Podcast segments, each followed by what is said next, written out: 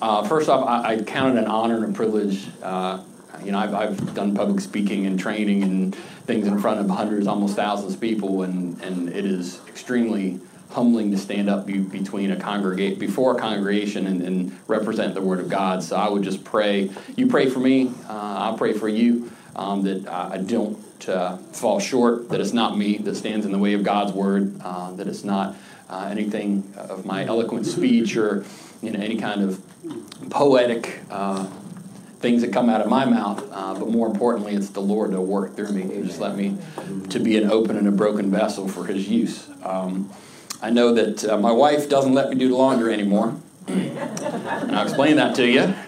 Um, because when you do it wrong enough times, then pretty much says stop doing it. I'm gonna do it unless it's very selective. You know, maybe my, my gym clothes I'm allowed to wash, but wash, but nothing else. Um, so you say, Why are you talking about washing clothes? Uh, well, I figure, you know, if I do a bad enough job, maybe pastor will stop asking me to do this. Um, but, but, apparently, last time was good enough, so he asked me to, to come again. And, and I, again, I appreciate the opportunity um, to come before you. So, um, in preparing for the message, I know a lot of preachers, you know, decide, you know, throughout the week or, or whenever what they want to preach on, and they have a subject, and they have ideas, and they have a theory of what they want to prove. And, and I'm not going to lie, that's kind of where I started. Um, before starting to write the message, you know, what kind of idea or subject that message will be, but then spend the time of their week looking through the Bible and pulling verses and pulling scripture and trying to apply and wrestle and, and manipulate those scriptures into what their theory and their idea. Oh, sorry, kids, you're dismissed. I apologize. See, I already messed up. One in the messed up box. There you go. Kids should be going back to children's church. They're like, why are we here? This is so boring. Um, uh, but uh, you know, as I said, you know, I had a plan. You know, I had an idea. I said, I want to make this point, and I want to focus on this, and I want to bring this up, and this is this is what I'm thinking. And and spent some time during the week studying and, and referencing verses and making notes in a little spreadsheet um, about what I wanted to say. And I'm, I'm, using the Word of God. You know, I'm using scriptures. I'm using the Bible. So this is this is good. Um, well, I kind of fell into the same trap uh, throughout the week, and as I got through, I couldn't support the, uh, the points that I was trying to make. I couldn't find the scriptures in the context to back up my ideas. And I basically had to trash the pages that I had written. You know, and I, I texted Pastor and I said, man, do you ever do this where you're writing half the message and you get, you know, three, four, five pages in and just it just doesn't, it's just not right? He's like, yep, all the time. So I said, all right, well, I'm a good company then. so there we go. Um, so again, I just pray that after surrendering and submitting to the Lord and just trying my best to feel what He would want me to preach, and, and, and through the scriptures that I was reading and, and the verses that I'd referenced, you know, enlighten me as to things that I believe that He wanted me to share with you. Um, for, so for that, you know, I sat around and I'm like, okay, that's done. Now let's sit around and let's come up you know, with there's got to be a good quote to start with, or a good anecdote, or a good story, you know, because you want to lead in with something, get people's attention. And then I just couldn't find anything. I said, you know what? The Lord didn't want that. So I don't have an entertaining story. I don't have some quote from Abraham Lincoln. I don't have any of that. And so don't get excited. Uh, what I do have is some, some scripture. I have some verses. I think Chris said I have 71 slides. We better get to it because we'll be here for a little while. Um, but what I want to talk about today is how God uses broken people. Also known as if you're not broken, God will not use you. And today we're going to look at what the Bible says about this and the four reasons that God breaks us to be used for His glory and for His purpose. Know, the first is relatability. We have to be relatable. We have to be someone that you know anyone can identify with. Uh, the second is our reliance on Him. That we have to be reliant on God. It's not of ourselves, it's not of our own will and ways. To be resigned, meaning that we have to be humble. Uh, we have no cause to boast, no, no cause for pride to interfere. And last but not least is to be remarkable. And I don't mean me, and I don't mean you. I mean to allow God to be remarkable through us. Now, in the Bible, if we reference back to one of the first uh, great men of God as an example, I look at Moses. You know, and look at where Moses came from. Look at what Moses' position was. You know, Moses was adopted basically as a grandson to Pharaoh. So he's basically in the wealthiest, most high reigning family in the world, as the grandson. And you know how grandsons are, you know, they're typically spoiled. They're typically treated better than the sons and the daughters because they're the grandchild. So can you imagine if God looked down and says, I want to use Moses? I truly believe God was not going to use Moses as the son of Pharaoh. So if we look at what happened, how did God use him? Well, Moses ended up using his own ideas, his own flesh, and his own will. Uh, he was a murderer. He was a deceiver. And in Exodus, uh, Exodus 2, verse 11, it explains it. And it came to pass in those days when Moses was grown that he went out into, unto his brethren and looked on their burdens. And he spied an Egyptian smiting an Hebrew, one of his brethren. And he looked this way and that. And when he saw there was no man, he slew the Egyptian and hid him in the sand. So he committed murder. He hid the body of this Egyptian. And of course, this caused, you know, uh, Moses to be pushed out of Pharaoh's favor. You know, and you could sit around and say, "Woe is me! Oh, poor Moses! He made this horrible decision. He had the great life. He had this wonderful situation. He could have been set for you know the, rest of his days and not have have a care or worry." But God could not be used, as I said, as Pharaoh's grandson. So in turn, Moses became a shepherd uh, for Jethro, who was his father-in-law, and was called by God in his humbled condition. Now, what I, what I, when I was reading these verses, I was like, look at what Moses did. But we have to change our, our train of thought there because I want you to listen to the verses that I'm using here and not what Moses did, but listen to how God specifically phrases his words as to how those tasks were accomplished. In Exodus 3, verse says Exodus 3, verse 7, it says, And the Lord said, I have surely seen the affliction of my people which are in Egypt, and have heard their cry by reason of their taskmaster, for I know their sorrows and I am come down to deliver them out of the hand of the Egyptians, and to bring them up out of that land into good land, and a large unto a land flowing with milk and honey, unto the place of the Canaanites, and the Hittites, and the Amorites, and the Perizzites, and the Hivites, and the Jebusites. And now, therefore, behold, the cry of the children of Israel is come unto me, and I have also seen the oppression wherewith the Egyptians oppress them. And he speaks to Moses, Come now, therefore, and I will send thee unto Pharaoh, and thou mayest bring forth my people, the children of Israel, out of Egypt. So, as it references, God is specifically saying, I am going to do this. I'm going to take this broken vessel. I'm going to take this human being that is now distraught and struggling and you know accused of murder, which he did, and now I can use him. You know, all the things that God said he would do, Moses was focused on the feeling that he could not. So when we look at what God's asking us to do, what He's asking you to do, a lot of times do we look at it and be like, I don't know if I can do that. You know, I don't know if I could sing a special. I don't know if I can, you know, work with children in children's church. I don't know if I could lead a Bible study. I don't know if I could be a discipler. Those things that we look at, and a lot of times the lack of faith and the self doubt comes in the form of, I'm just not good enough. And in Moses, that comes out in Exodus 3, verse 11. It says, And Moses said unto God, Who am I that I should go into Pharaoh and that I should bring forth the children of Israel out of Egypt? And God's response in verse 7, uh, verse 12 is very clear. And he said, Certainly I will be with thee. And this shall be a token of thee that I have sent thee. When thou hast brought forth the people out of Egypt, ye shall serve God upon this mountain. So, very clearly, Moses, it's not you. I'm not asking you to do it based on your strength, based on your abilities, based on your wisdom. I'm asking you to do it because I can be glorified and I can show through the works that can be done. Mm-hmm. Now, do you think Moses immediately said, okay, sounds great, God, let's do it? No. Moses was full of excuses. How many of you, how many of y'all have ever asked your kids to do something and you asked them and they gave you one excuse and that was it? Nope. And they found another excuse and another excuse. Another excuse. Cadence came home today, her shoes were laying in the middle of the floor. I said, Cadence told you to pick up your shoes. Oh, but Daddy, I'm tired. I don't care, you're tired. Go pick them up. But Daddy, I'm already upstairs watching TV. Well, come downstairs. Oh, but Daddy, I don't want to. Excuse, excuse, excuse, excuse. And Moses, his next excuse was, I don't have all the answers. And in Exodus 3, verse 13, it says, As Moses said unto God, Behold, when I come unto the children of Israel and shall say unto them, The God of your fathers has sent me unto you, and they shall say to me, What is his name? What shall I say unto them? And God gives his response. In verse 14, God said unto Moses, I am that I am. He said, Thus shalt thou say unto the children of Israel, I am, hath sent me unto you. And God said moreover unto Moses, Thou shalt thou that thus Thus shalt thou say unto the children of Israel, The Lord God of your fathers, the God of Abraham, the God of Isaac, the God of Jacob, has sent me unto you. This is my name forever, and this is my memorial unto all generations. Now, at this point, I'm sure Moses is thinking, well, even if the people listen to me, how in the world could we defeat the Egyptians, the most powerful nation on the earth? Now, God doesn't even wait for an excuse on this one. God jumps in in Exodus 3:19 and says, "I am sure that the king of Egypt will not let you go. No, not by a mighty hand. And I will stretch out my hand and smite Egypt with all my wonders, which I will do in the midst thereof, and after that he will let you go." So again, it's not me, it's not Moses, it's not you. It's God saying, "I will do it." Next up, Moses says, Well, I'm not a good speaker. I'm not a good leader. Another excuse comes out of the woodwork, of course.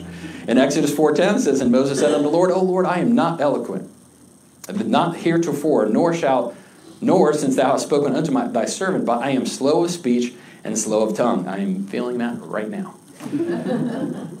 God's response, and the Lord said unto him, Who hath made man's mouth? Who made your mouth, Moses? And who maketh the dumb or deaf or the seeing or the blind? Have not I the Lord? Now therefore go, and I will be with thy mouth and teach thee what thou shalt say. So, in essence, if we are asking or telling God we can't do something, and He's telling us that we can, we're doubting God. We're not believing God. We're not having faith in God because He is the one that created our mouths. He created our bodies. He created our person uh, to accomplish His will and His ways. Now, Moses believes he's not qualified. And, and his last excuse is okay, look, just find somebody else. Please, just find somebody else. In Exodus 4.13, he said, Oh, my Lord, send, I pray thee, by the hand of him whom thou wilt send. Now, at this point, as I said, with children making excuses, as many times as you like to be calm and collected and loving the first few times, sometimes this is get you a little perturbed, you get a little bit anxious, and the Lord's response on this time says, And the anger of the Lord was kindled against Moses. And he said, It is, is not Aaron the Levite thy brother? I know that he can speak well, and also, behold, he cometh forth to meet thee. And when he seeth thee, he will be glad in his heart. And thou shalt speak unto him, and put words in his mouth. And I will, I will be with thy mouth, and with his mouth, and will teach you what ye shall do. Now, Moses was used by God in, in, multiple, multiple miracles. If you go back to the Old Testament and read about, you know, Moses and, and, his accomplishments, you know, that God did through him. You know, he brought those ten, ten plagues upon Egypt that allowed his people to be free. When they escaped and got to the Red Sea, he literally parted the Red Sea and created dry land that they could escape uh, safely. He brought water out of the rock a couple different times. So obviously Moses was well used by God. And we look back and said, you know, as my life, I'd like to be someone that God could use. Well, look back at Moses. Was Moses, was he relatable? Can you see the failures? Can you see the faults? Can you see the times that he was lacking self confidence and that he was basically broken down? And can you see also the reliance? At the end, he had to rely on God, and through that reliance on the Lord is how he accomplished those tasks, not through his own will and his own way. Was Moses resigned? Was he humbled?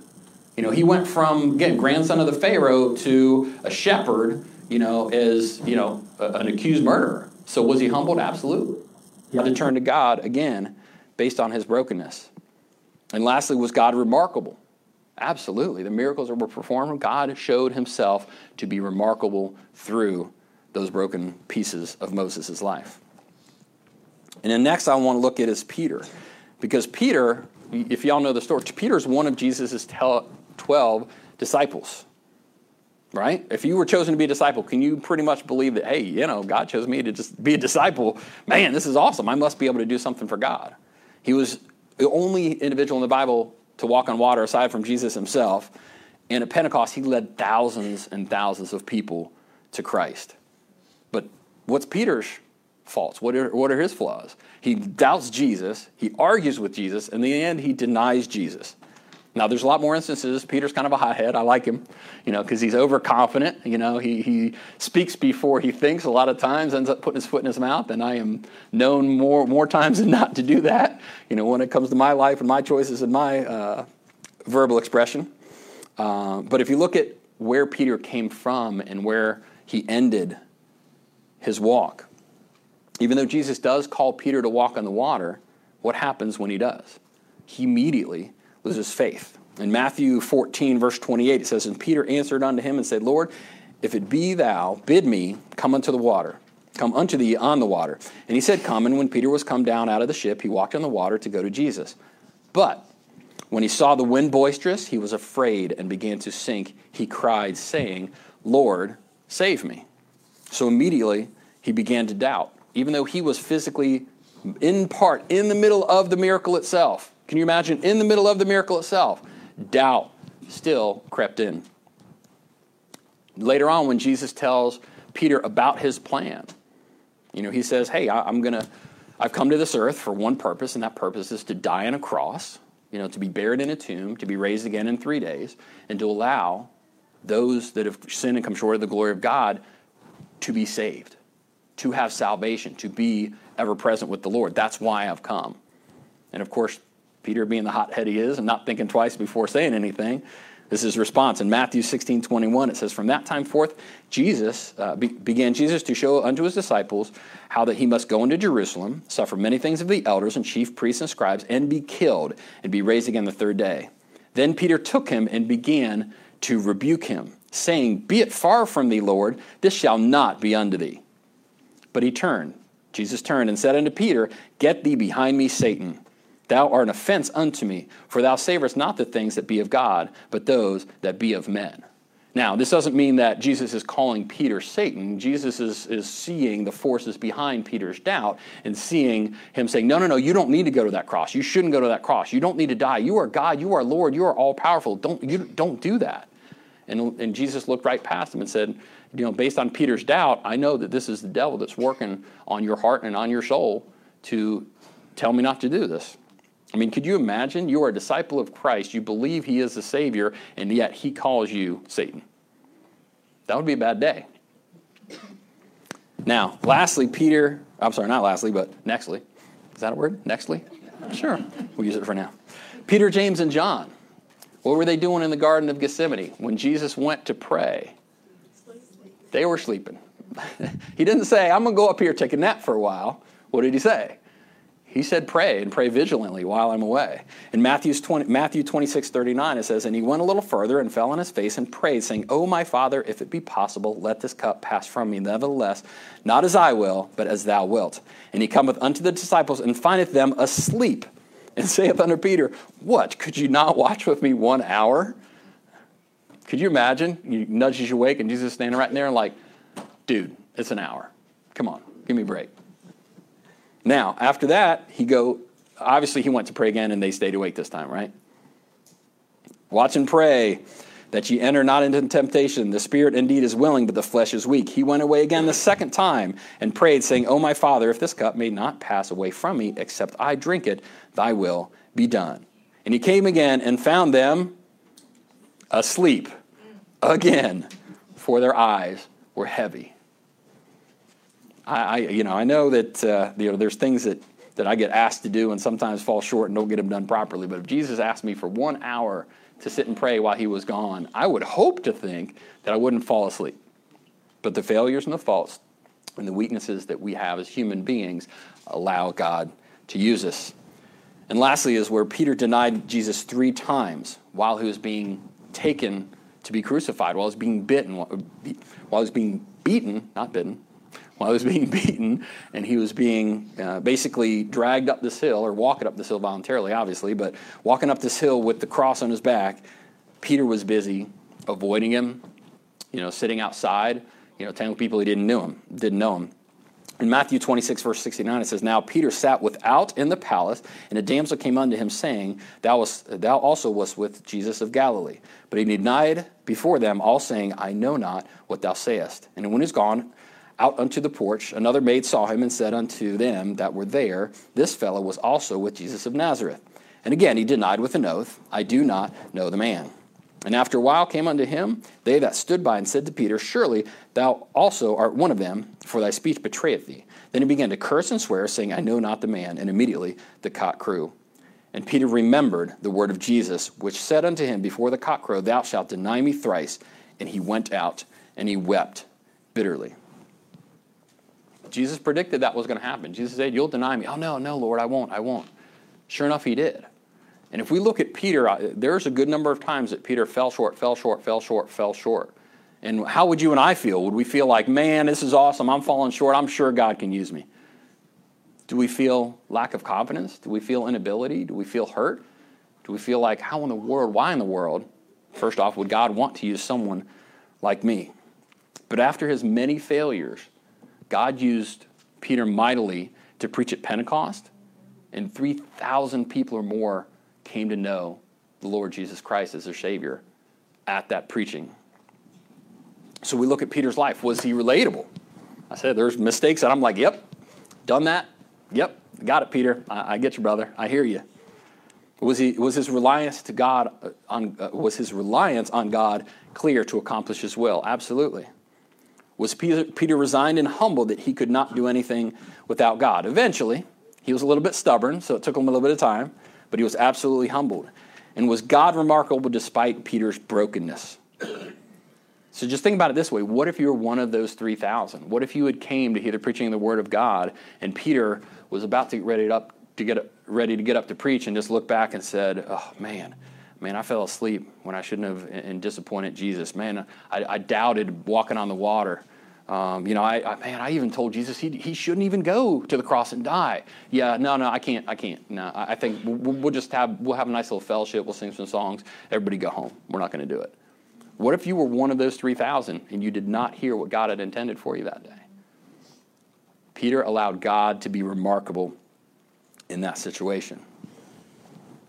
And when we look at Paul, now, if you know anything about Paul, Paul uh, was a man born out of his own time. He was a individual that the Lord used to reach the Gentile world. You know, basically, um, God's chosen people, the Israelites, uh, were, were not fulfilling what God had wanted them to do, and, and the Lord gave the opportunity of grace, you know, for those that were not Jews, which that's us, you know. You know, we are not uh, the Israelites. We're not the Jewish. We are technically not God's initially chosen people. And Paul was used to reach the known world with the gospel. But look at his background. Paul's, Paul was previously, you know, if you don't know, was previously known as Saul, was his name prior to becoming Paul. In Acts 22, verse 3, it says, I am verily a man which am a Jew, born in Tarsus, a city of Cilicia yet brought up in this city at the feet of Gamaliel, and taught according to the perfect manner of the law of the fathers, and was zealous towards God, as ye all are this day.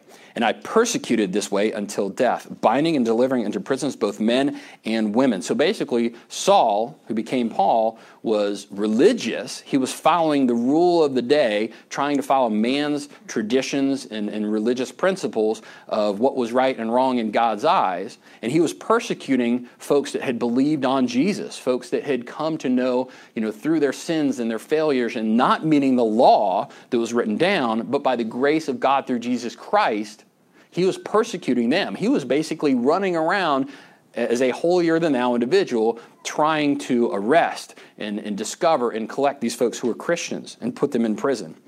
Uh, as also the high priest doth bear me witness in all the estate of the elders, from whom I have received letters unto the brethren, and went to Damascus to bring them which were, were there bound into Jerusalem for to be punished. So he was literally on the road to Damascus for the purpose, going on this road to find other individuals who believed on Jesus Christ, to arrest them and bring them to justice, you know, bring them to punishment.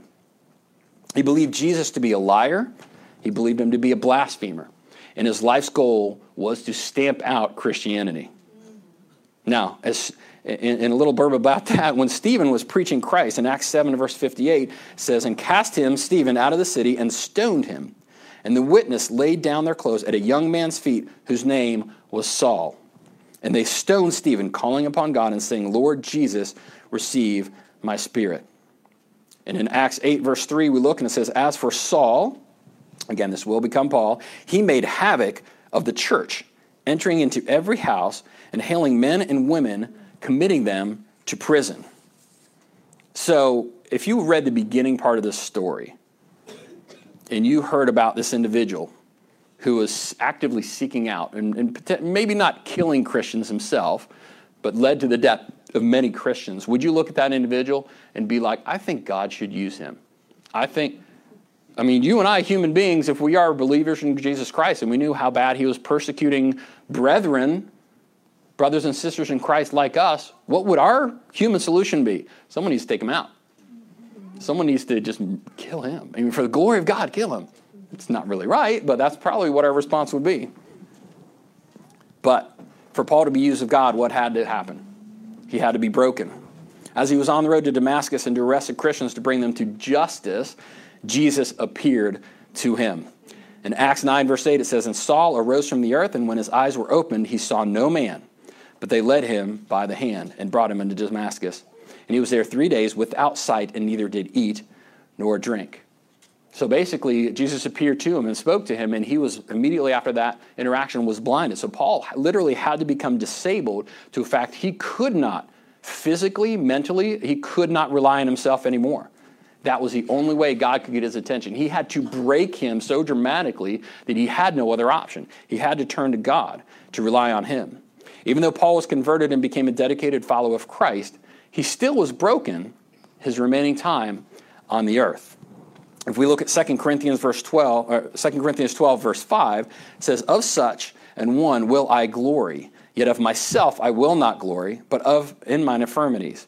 For thou I would for, the, for though I would desire to glory, I shall not be a fool, for I will say the truth, but now I forbear, lest any man should think of me above that which he seeth me, or he heareth of me. He is realizing that he has to keep uh, these things that are disabling him, these things that are making him suffer, to keep him humble.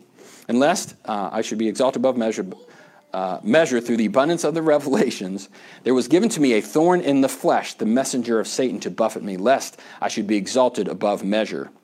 For this thing I besought the Lord three times, thrice, three times, that I might it might depart from me. And he said unto me, My grace is sufficient for thee, for my strength is made perfect in weakness.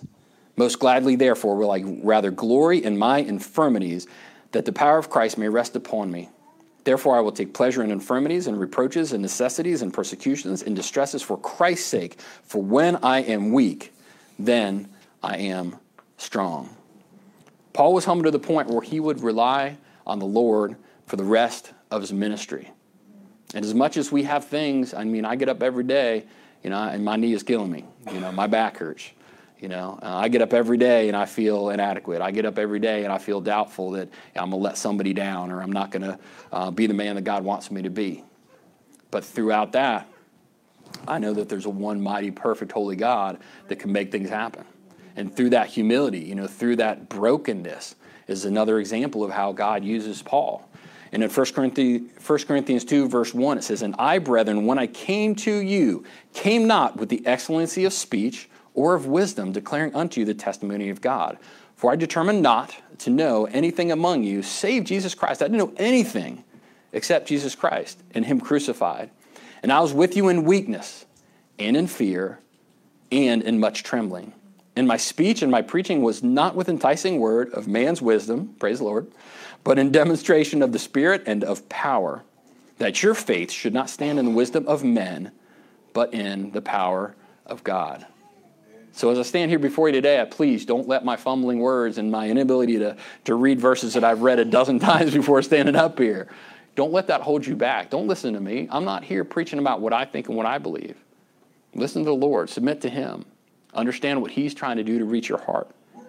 Paul was used by God after persecuting and murdering Christians to reach the Gentile world. And if we reflect on Paul, was he relatable in his brokenness? Can you see the faults and the failures and how you know he was used despite that? Was his reliance on God clear? Was it clear that he gave up any ambition or intent that he had for his life and he decided I need to rely on God because again he was blinded, he was physically and mentally incapable and yet had to rely on God? Was Paul resigned that he could not do anything without God? And lastly, was God remarkable despite Paul's brokenness? You know, and, and we hear stories and stories about Paul. Paul literally witnessed to every individual he felt led to, that he met, saw, talked to, that God led him to lead to Christ. He spoke to every single one of them. He says, There's not one man, one woman on this planet that I have the blood on my hands uh, that he did not witness to. And I don't know any of us that can say that. And if we look over the Bible, and I'm not going to take time to go through example after example, but honestly, when I was looking at, at folks uh, that God had used throughout the Bible, I don't think there's any that's perfect. Uh, is there?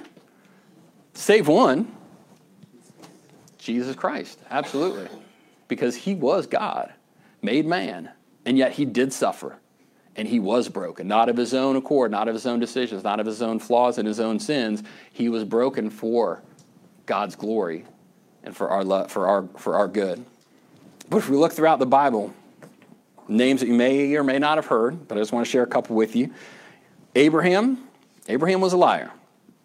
Genesis 12, verse 13. Think about this. You know, he has a wife who's beautiful, and they're about to go into a hostile environment you know, and there's a, a ruler that he's afraid, wow, man, if I go in here, this ruler, he might get aggressive. You know what? If I say that my wife's my sister and she's so beautiful, maybe he won't kill us.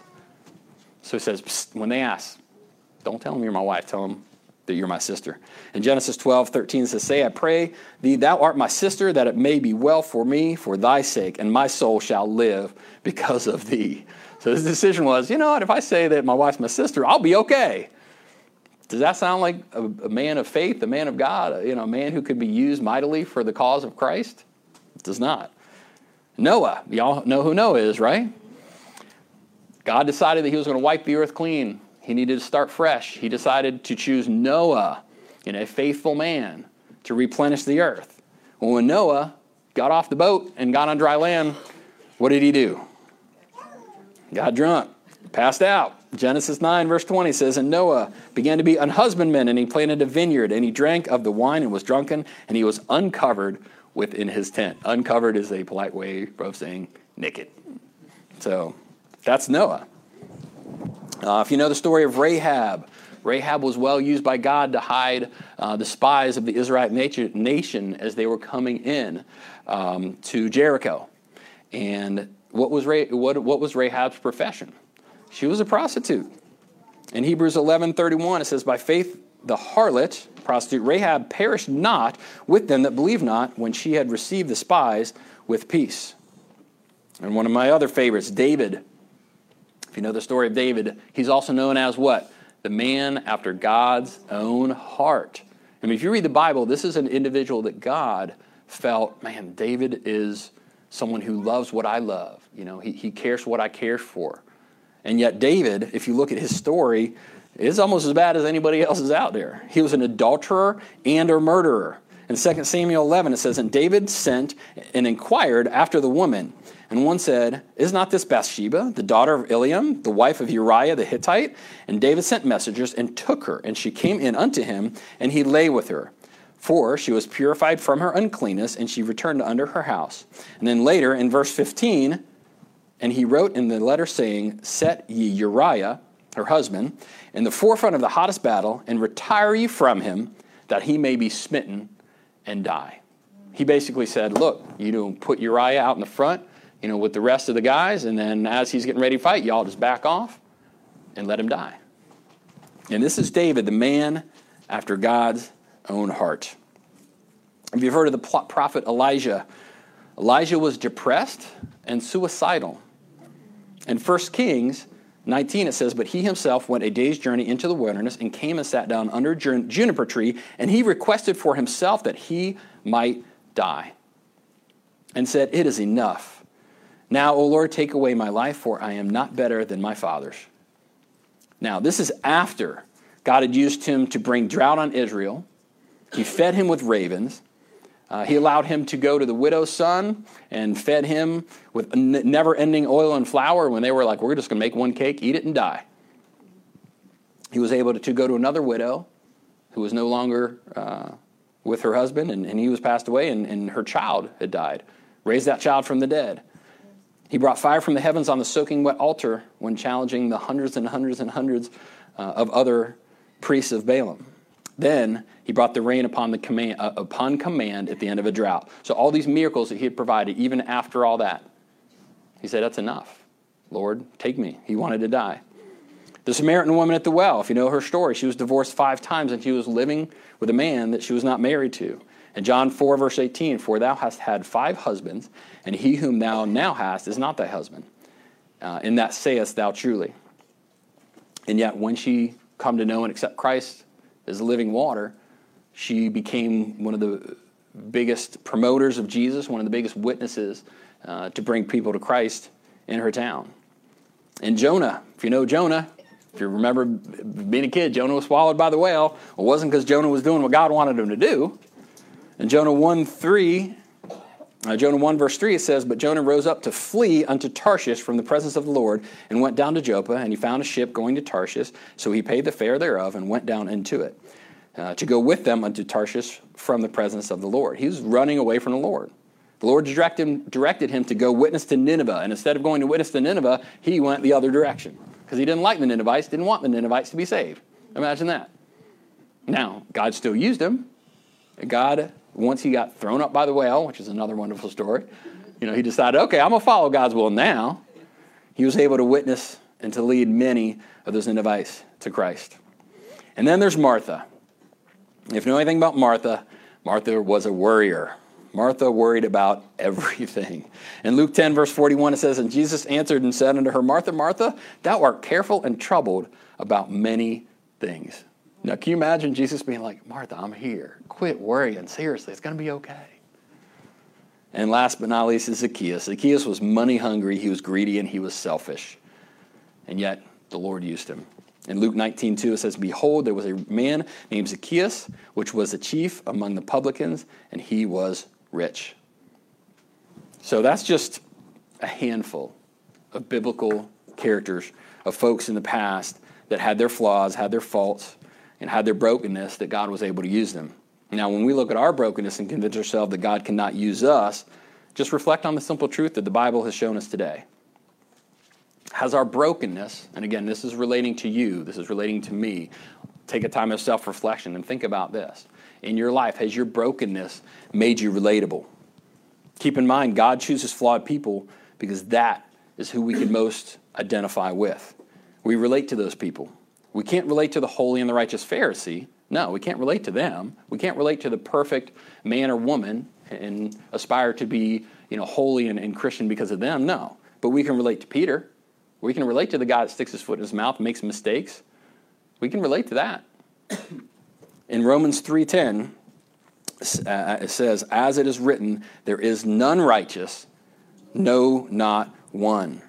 So, unfortunately, many of us, when we get saved, when we come to Christ, you know, our ambition is to be perfect, is to be holy, is to be righteous. Now, are we pressing towards holiness? Are we pressing towards righteousness? Absolutely. Will we ever reach that in our fleshly bodies here on earth? Absolutely not.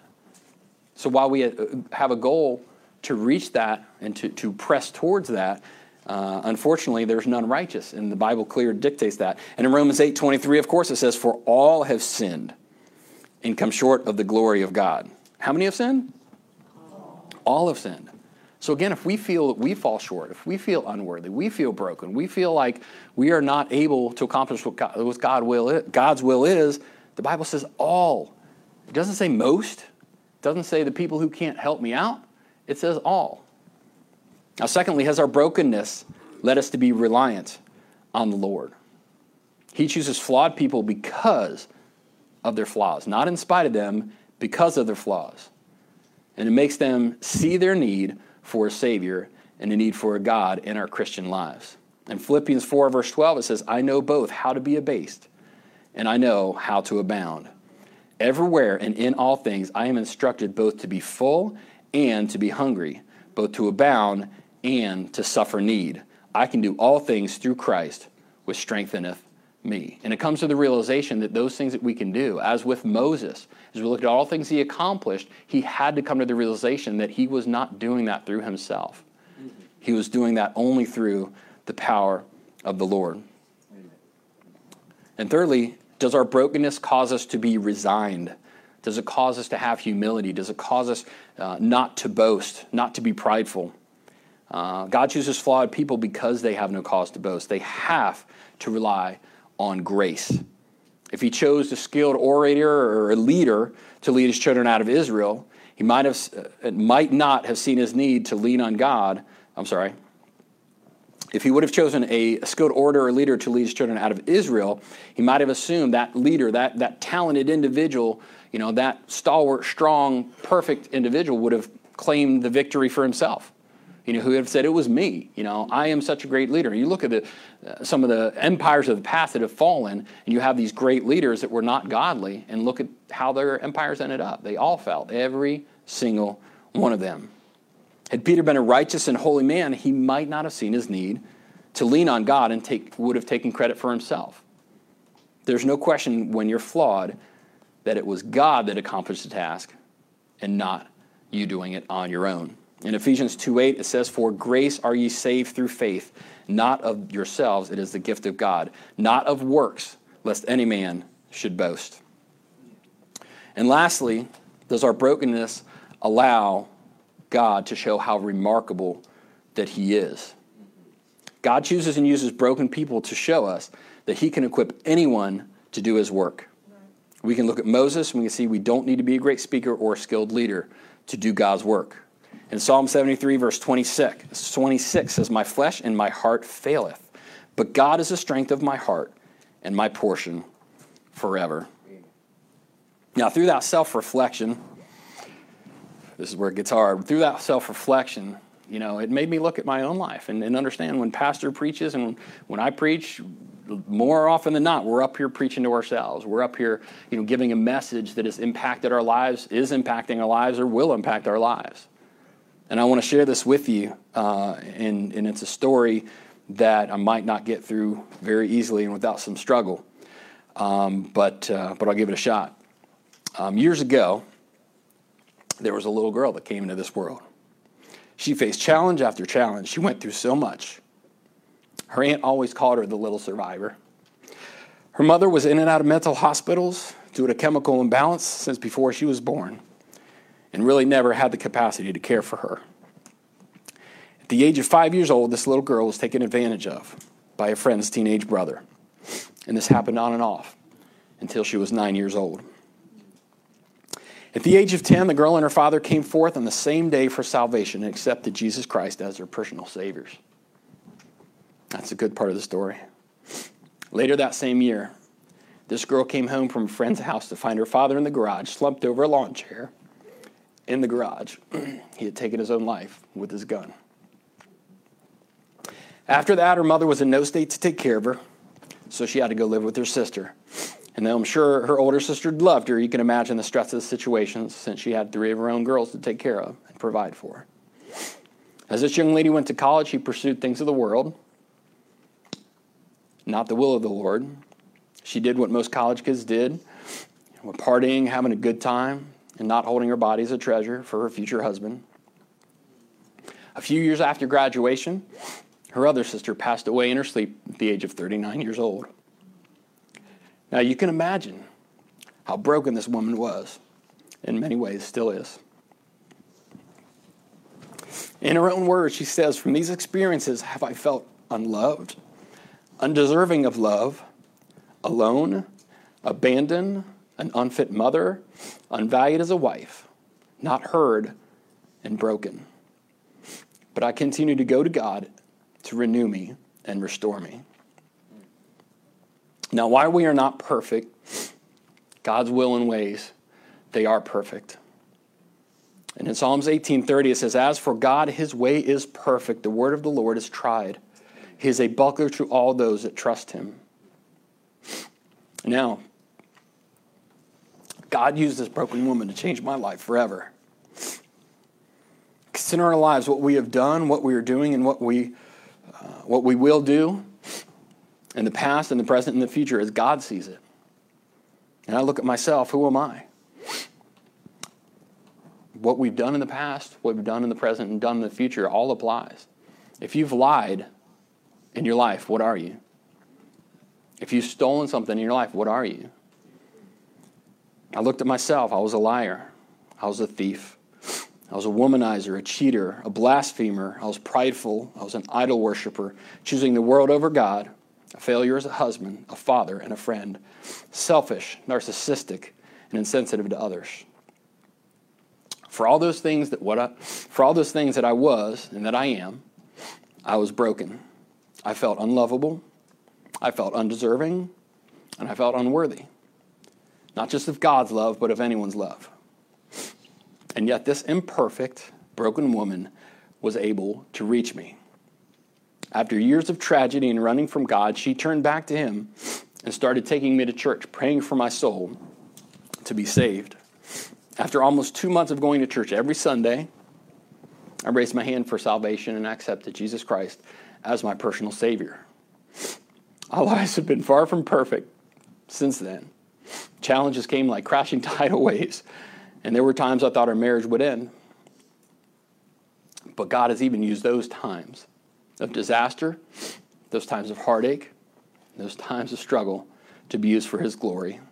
And in Romans 8:28 it says, "We know that all things work together for good to them that love God and to them who are called according to his perfect." Amen.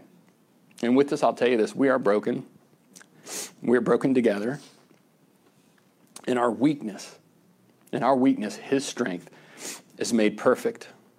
So, aside from her impact on my life specifically, God has given my wife an incredible, incredible ability to be used by Him that few others have. I've seen her witness to those who experience uh, a loved one committing suicide, to those who have been through different types of abuse, to those who have lost siblings and parents well before their time. And I tell you this God can use her in ways that a lot of us cannot be used because of the way that she was broken. So I challenge you with this question today Are you able to be used by God? Are you broken? Can people relate to you because of your brokenness? Are you reliant on God as a result of that? Are you resigned and humble, knowing that it's up to God and it is not up to you? And lastly, is God remarkable to be able to be used, your brokenness, to heal those who need to be healed? Let's pray. Heavenly Father, I just thank you. Lord, I just thank you and I just pray. I just pray, Lord, that your will is done today, Lord, in this message and these verses, Lord, and in our lives, uh, that we can be uh, just witnesses to what you've done, Lord. Lord, and as we reflect on our brokenness, Lord, we know that you sent your only Son, Jesus Christ, to this earth, who was the only one, physically and spiritually, who was walking this earth perfect, who did not have flaws and failures, and was not broken in, in the sense of a human ideal. But Lord, Jesus went to that cross to be broken. Jesus made that choice for our salvation, to save our souls, those who didn't deserve it, those who were unworthy, those who were unloved, those that can't believe that God can use us and are questioning sometimes why God would even love us. Lord, I just pray that you touch hearts today, Lord. I just pray that those that know Christ as their Savior, Lord, that they're encouraged by this, Lord. If they're going through troubles and trials and struggles and strains, Lord, that they might not understand why. You know, at the time of going through those storms, it should not be a question of why, but what, Lord? What are you trying to teach me? What are you preparing me for? What are you giving me the ability to work in your will, way, and glory in the future, Lord? But Lord, I pray if there's anyone here today, if there's anyone watching online, if there's anyone who is broken, because we all are, there's none that is righteous, no, not one, but has never come to the realization, and the understanding of why you sent your son to die on this earth. If there's one here today that says, I need to know, I'd like to have that relationship, I'd like to understand the love of God, I just pray that that person hears these words, uh, Lord, and this prayer can be prayed not not of, not in any eloquent words or not any any speech that I can provide, Lord, but take that time to ask the Lord to save their souls. And if you're one of those individuals today, Lord, again, whether you're here or whether you're at home watching online or watching a recording, Lord, uh, watching the recording, I just pray that you would take this time and realize and understand that we are all broken. We are all sinners and come short of the glory of God, each and every single one of us. But those of us that have hope, those of us that have uh, a future of serving the Lord and a future that's bright and a future that we see the Lord's love through, that only comes through the relationship that we have now with our Lord and Savior, Jesus Christ. And if you are in need of that relationship, I would pray uh, that you would take the time today. And I'm going to say a prayer. It's not the words of the prayer. Uh, it's not uh, anything you have to say it the right way or, or have the right words come out. It's just a heartfelt connection to God. then I'm going to lead you in prayer. And if you want, you can pray in your hearts and your minds. You don't have to pray out loud. Just pray in your hearts and your mind to accept Christ in your hearts today. And if you want to do that, again, repeat after me in your hearts and in your minds. Uh, Dear Lord, I know that I'm a sinner. I know that I fall short. I know that I've, I've been broken, Lord. I know that uh, I've done things wrong. Know, I know that uh, I don't deserve to go to heaven. I don't deserve to spend the time with you. But Lord, I'm asking you. You know, I know that you died on the cross. I know you were raised again on that third day, Lord. Lord, I'm just asking you today to come into my heart to save my soul. Lord, we cannot do it of our own selves. So, Lord, I pray that you save my soul. Lord, I thank you because in faith, Lord, with my heart, if I truly believe that and I know that Jesus died on the cross, was raised again on the third day, and we're willing to accept his sacrifice and accept uh, the giving of his life for ours, Lord, that we will be saved. Lord, I thank you and I praise you in Jesus' name. Amen. All heads bowed, still eyes closed. Nobody's looking around. I just want to say if there's anybody here today, is there anyone here? I want to pray for you. I'm not going to call you out. I'm not going to make a point out of it. I just want to pray for you because I know how broken I was when I sat in that service that day. Is there anyone here today that says, you know what? I prayed that prayer. I asked Jesus into my heart today. Is there anyone like that? If you'd raise your hand, I just want to pray for you. You raise it up, put it right back down. Anyone? Is anyone at home? Reach out to us. You know, if you prayed that prayer today, you know, I pray that you reach out to myself, reach out to Pastor, reach out to my wife, Miss Christine. We would love to pray for you, and we would love uh, to help guide you uh, in discipleship and guide you in the way that the Lord have you to be. Again, Heavenly Father, thank you for bringing us uh, together today, Lord. I just thank you for the brokenness that I have in my life, Lord, as much as it hurts and as much pain as we've been through, and as much as we uh, many times wish the pain would be gone and the hurt would be gone and the brokenness would be gone. Lord, I just pray that in these times we turn to you and we use those past pains and the past troubles not as shame, not as something as regret that holds over us for the rest of our lives, but opportunities that we can serve you, opportunities that we can use our brokenness to be ambassadors of the Lord. And God, I thank you for loving us.